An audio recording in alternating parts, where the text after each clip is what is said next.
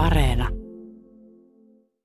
Hyvät kuuntelijat, tervetuloa julkisen palvelun ja sivistysradion pariin. Olemme tänään aloittamassa laajahkoa ohjelmasarjaa kungfutselaisuudesta. Tämä sarja tulee kaikkine näinen johdantojaksoineen kestämään pitkälle ensi vuoden 2022 kevääseen asti.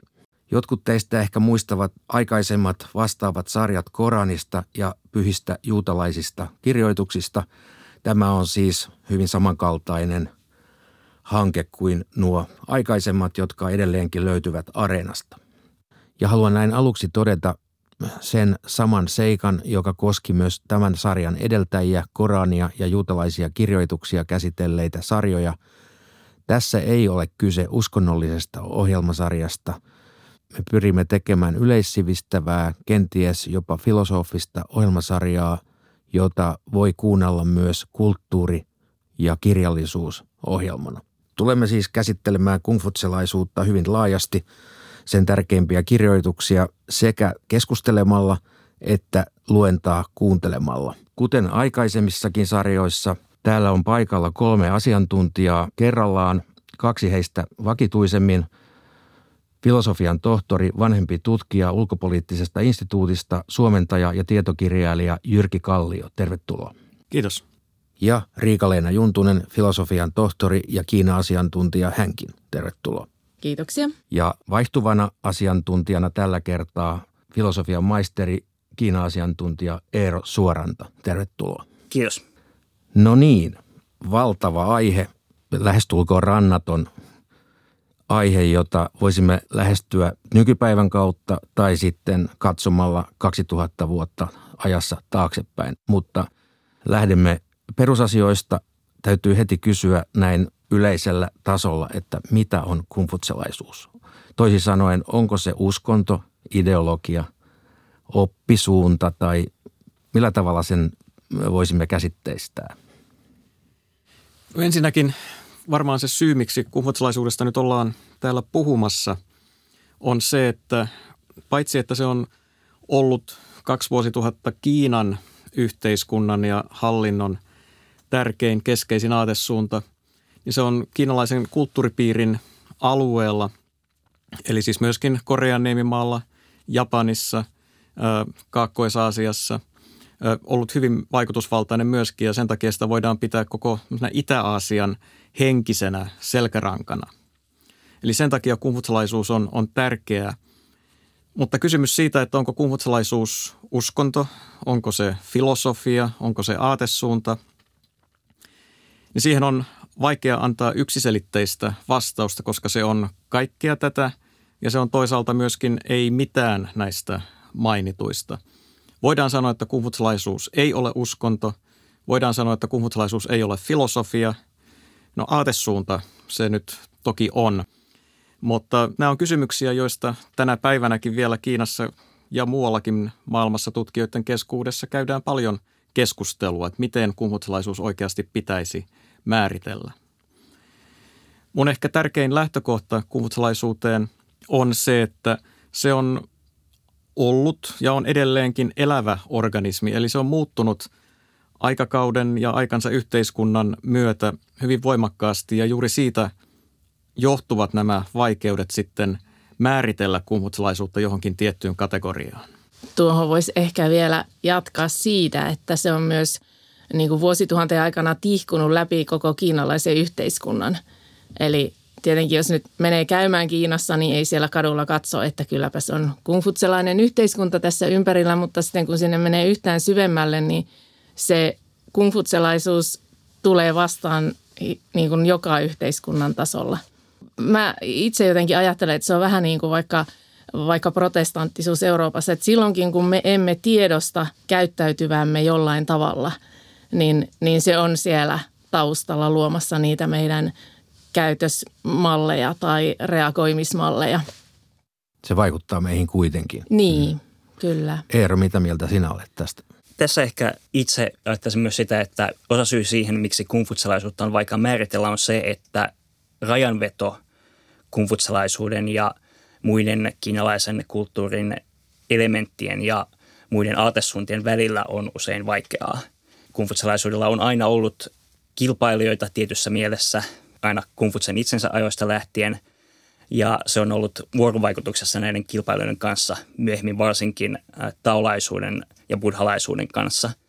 Ja sitten kun siirrytään näistä filosofisemmista oppineiden kirjoituksista ja väittelyistä tänne niin kuin tavallisen kansan tasolle, niin siellä ei aina itsekään välttämättä tiedosta tai luokittele, että no tämä nyt on kungfutsalaisuutta ja tämä on taolaisuutta, vaan se kaikki menee sellaiseksi tietynlaiseksi iloiseksi sekamelskaksi tapojen yhdistelmäksi, jota sitten voidaan perustella vetoamalla johonkin kungfutsalaiseen tai sitten yhtä hyvin taolaiseen ajatteluun.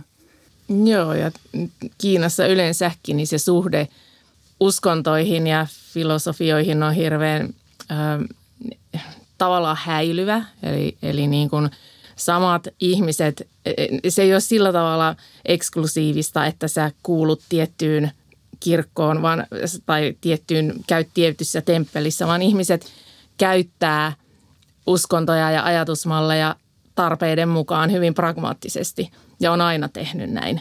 Toki siis kungfutselaisuudesta kun puhutaan, niin elitin jäsenet voi määrittää itsensä kungfutselaisiksi, mutta, mutta niin kuin yleensä ottaen juuri tämä, että niin kuin se on, sama ihminen voi käydä rukoilemassa taulaisessa temppelissä, buddhalaisessa temppelissä ja, ja käydä vaikka myös siellä kungfutsen temppelissä, varsinkin nyt jos puhutaan historiallisesti, niin, niin rajanvedot on hyvin sellaisia joustavia – on varmaan kuulijoiden kannalta hyvä, että mä palaan tähän kysymykseen uskonnosta ja filosofiasta, kun tulin sanoneeksi, että kummutlaisuus sekä on että ei ole kumpaakin näistä.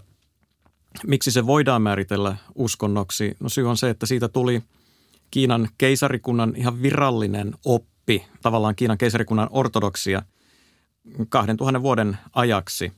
Ja silloin perustettiin myöskin keisarikaudella kummutsalaisia temppeleitä – No ne ei, ollut, ne ei ollut tarkoitettu tavalliselle kansalle, vaan siellä kävi hallitsija ja siellä kävi korkeat virkamiehet muutaman kerran vuodessa osallistumassa tärkeisiin seremonioihin. Eli kumhutsalaisuus oli nimenomaan tämän hallitsevan luokan ja, ja virkakunnan aatesuunta ja oppi. Mutta se ei ole uskonto siinä mielessä, että näissä temppeleissä ei palvottu mitään ylempiä, yliluonnollisia voimia, vaan siellä osoitettiin kunnioitusta – Kunkutselle ja hänen varhaisille seuraajilleen.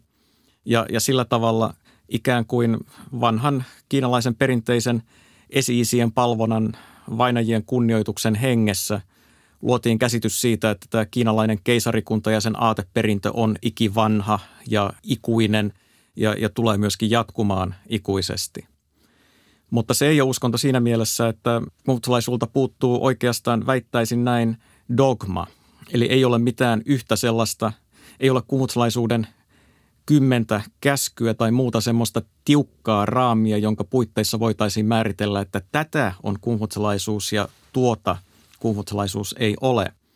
Ja uskonto tietenkin voidaan määritellä hyvin eri tavalla, mutta hyvin usein uskontoihin liittyy tietty dogmaattisuus, eli, eli on näkemys siitä, että mikä siihen uskontoon kuuluu ja mikä siihen ei kuulu.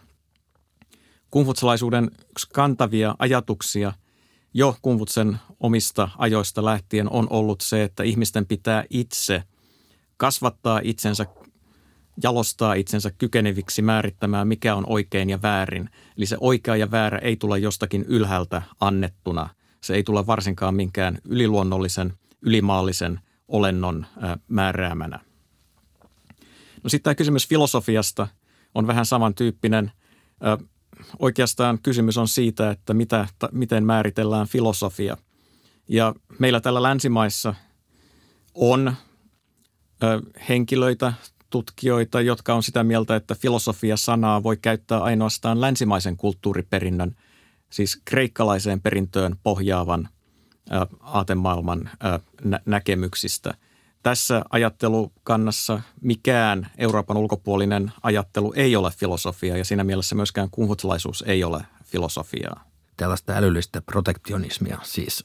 Se on hyvin pitkälti älyllistä protektionismia ja kyllä mä itse tietenkin olisin valmis sanomaan ja hyvin moni tai sanotaan, että kaikki Kiinatutkijat varmasti ovat sitä mieltä, että kunhutsalaisuus on kyllä filosofia siinä missä mikä tahansa muukin aatesuunta voidaan, voidaan filosofiaksi nimetä.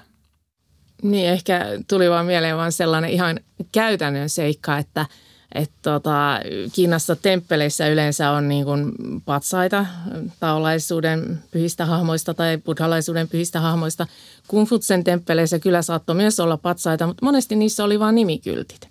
Eli niin kuin Kungfutsen ja, ja opetuslasten nimikyltit, joille sitten osoitettiin se kunnioitus. Et ne ehkä vaihteli, mutta niin kuin, saattoi olla yksinkertaisempia tavallaan muodoltaan hyvin pitkään keisarikaudella oli käytäntö se, että näissä kumfutsalaisissa temppeleissä oli todellakin niin sanottu sielutaulu tai henkitaulu, jossa on ainoastaan tämän henkilön, niin esimerkiksi kumfutsen nimi.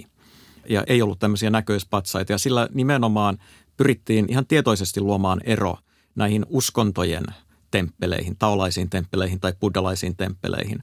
Haluttiin luoda se näkemys siitä, että kumfutsalaisuus ei ole samanlainen taikausko – vaan että tänne temppeliin tullaan osoittamaan kunnioitusta esiisille ja, ja, ja vainajille, eikä siihen liity tämmöistä varsinaista niin kuin palvonta-aspektia niin kuin muissa temppeleissä. Aivan. Eli esimerkiksi kotona saattoi olla esi-isille nimitaulut, niin se nimenomaan liittyy enemmän sitten tähän esi-isien niin kuin kunnioituksen puoleen. Tämä moniulotteisuus, josta nyt tässä puhutte, ja Eero mainitsi nämä, nämä muut ajattelutavat, joihin kungfusalaisuus on, on jos ei nyt sekoittunut, niin ainakin hyvin likeisessä suhteessa hahmottuu minulle siten, että tai kysyn teiltä, että onko asianmukaista ymmärtää kungfutselaisuus niin, että, että minä voin käyttää sitä filosofiana, mutta ystäväni voi käyttää sitä uskontona ja kolmas henkilö voi käyttää sitä ideologiana. Onko tämä aivan relevanttia? Kyllä tilanne tänä päivänä kungfutselaisuuden suhteen on, on nimenomaan tuon kaltainen. Eli, eli Kiinassa on, on henkilöitä, joiden mielestä kungfutselaisuus on – todellakin kuin filosofia, mutta sitten varsinkin, koska sanoa tavallisen kansan keskuudessa on tavanomaista, että tänä päivänä vanhemmat menevät ja koululaiset myöskin menevät kungfutsalaisiin temppeleihin rukoilemaan hyvää koulumenestystä, onnea seuraavaan tenttiin.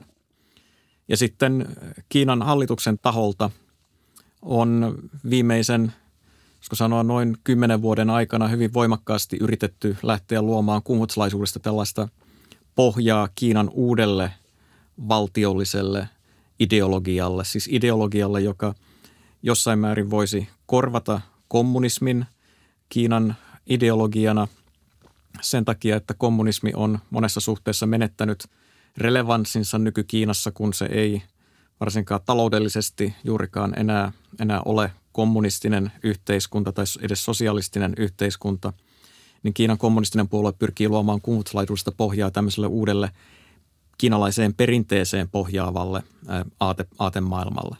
Eli tällä tavalla kyllä nämä kaikki kolme eri piirrettä kungutslaisuudessa tänä päivänä on erotettavissa kiinalaisten oppineiden ja voisiko sanoa kumutselaisten – keskuudessa todellakin korostetaan sitä, että kungutslaisuus on filosofia, mutta sitten sitä käytetään hyvin tällä tavalla instrumentaalisesti sitten toisaalta sekä kansalaisten että sitten myöskin puolueen ja valtiojohdon taholta.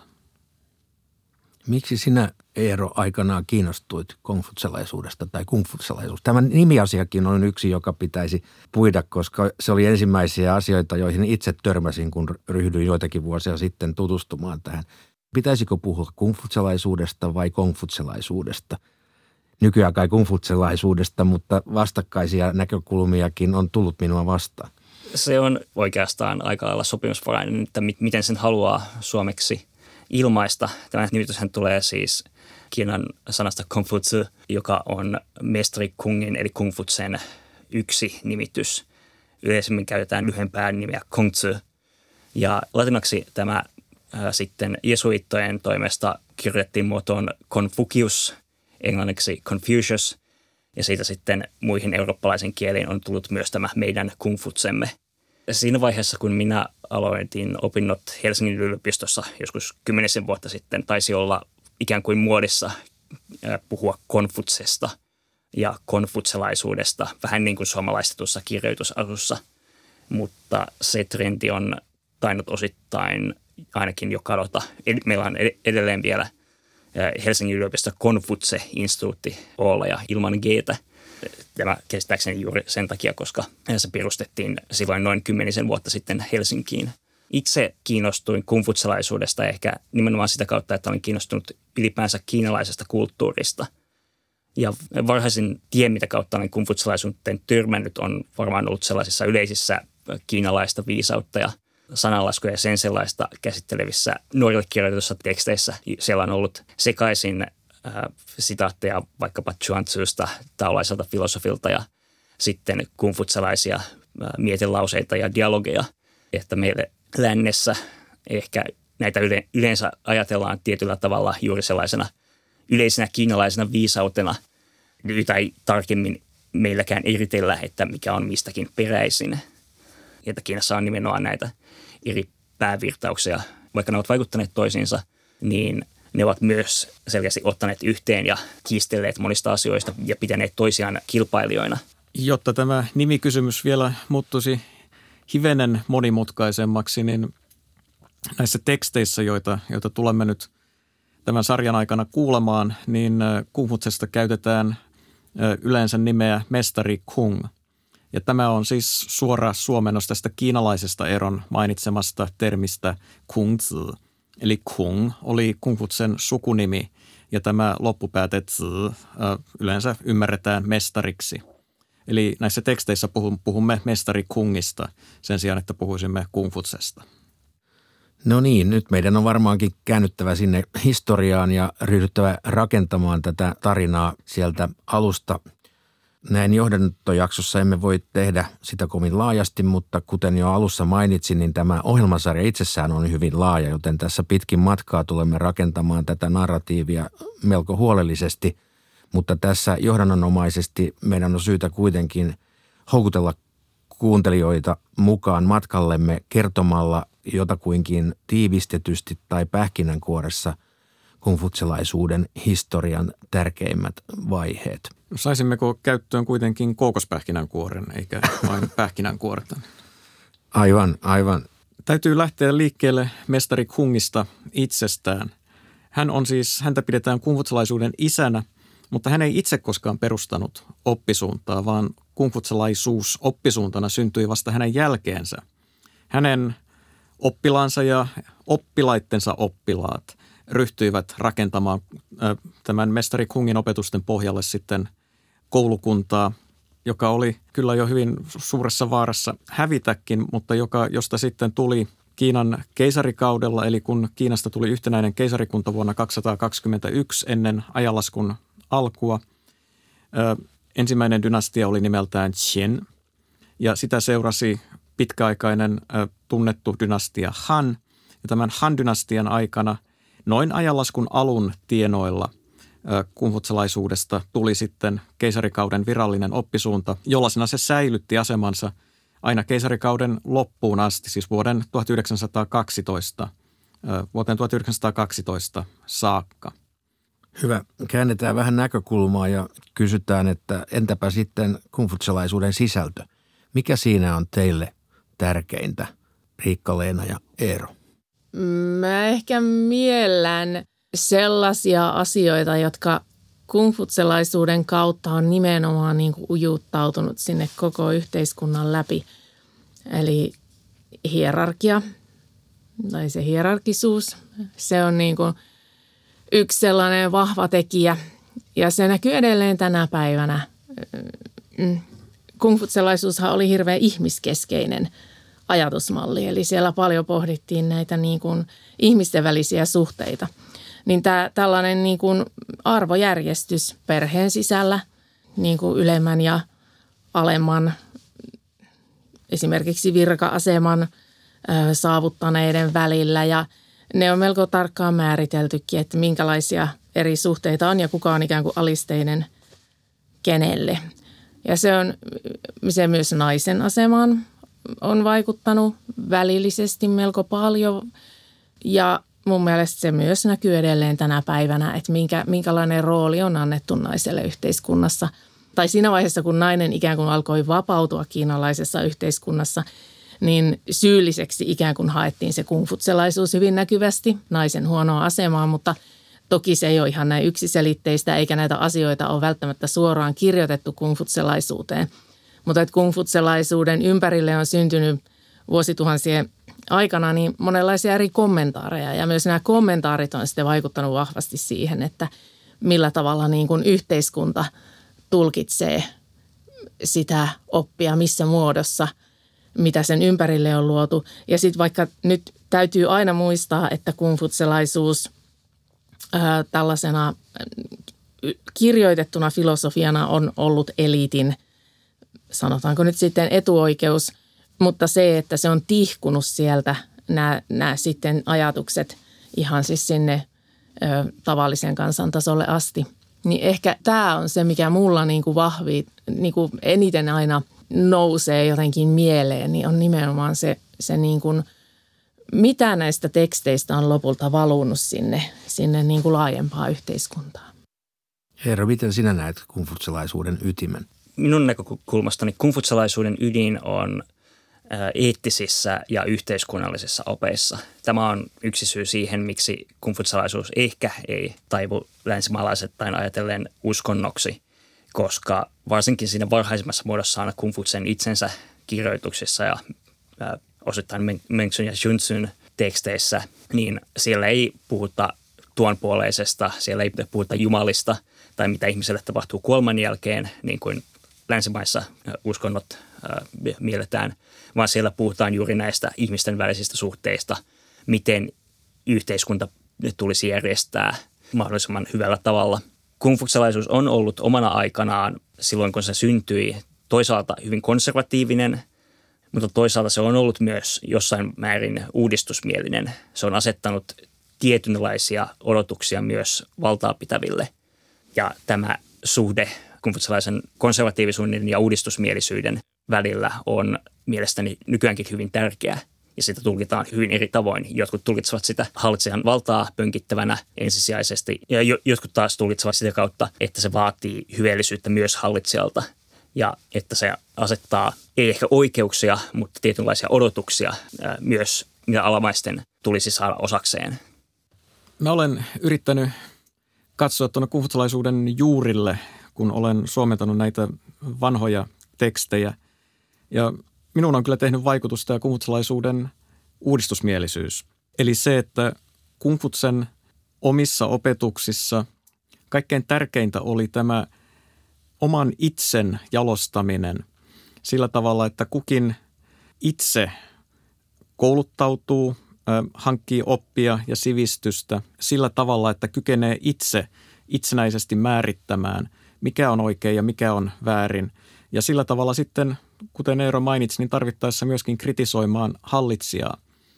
Kungfutsalaisuuden yksi tärkeistä käsitteistä on kuuliaisuus – mutta tämä kuuliaisuus kummutselle ei tarkoita sokeaa tottelevaisuutta, vaan sitä, että jos vaikkapa pojan isä on tekemässä virheen tai hallitsija, jota ministeri palvelee, on tekemässä virheen, niin silloin on pojan ja ministerin velvollisuus mennä sanomaan tälle hallitsijalle, että, että olet tekemässä väärin. Tähän päätämme tämän ensimmäisen johdantojakson. Nämä johdantojaksot jatkuvat ensi kerralla ja nyt soitamme teille pienen näytteen tulossa olevasta luennasta. Kiitoksia ja kuulemiin ensi viikkoon. Mestari sanoi, jos kuulee tiestä aamulla, kelpaa illalla kuolla.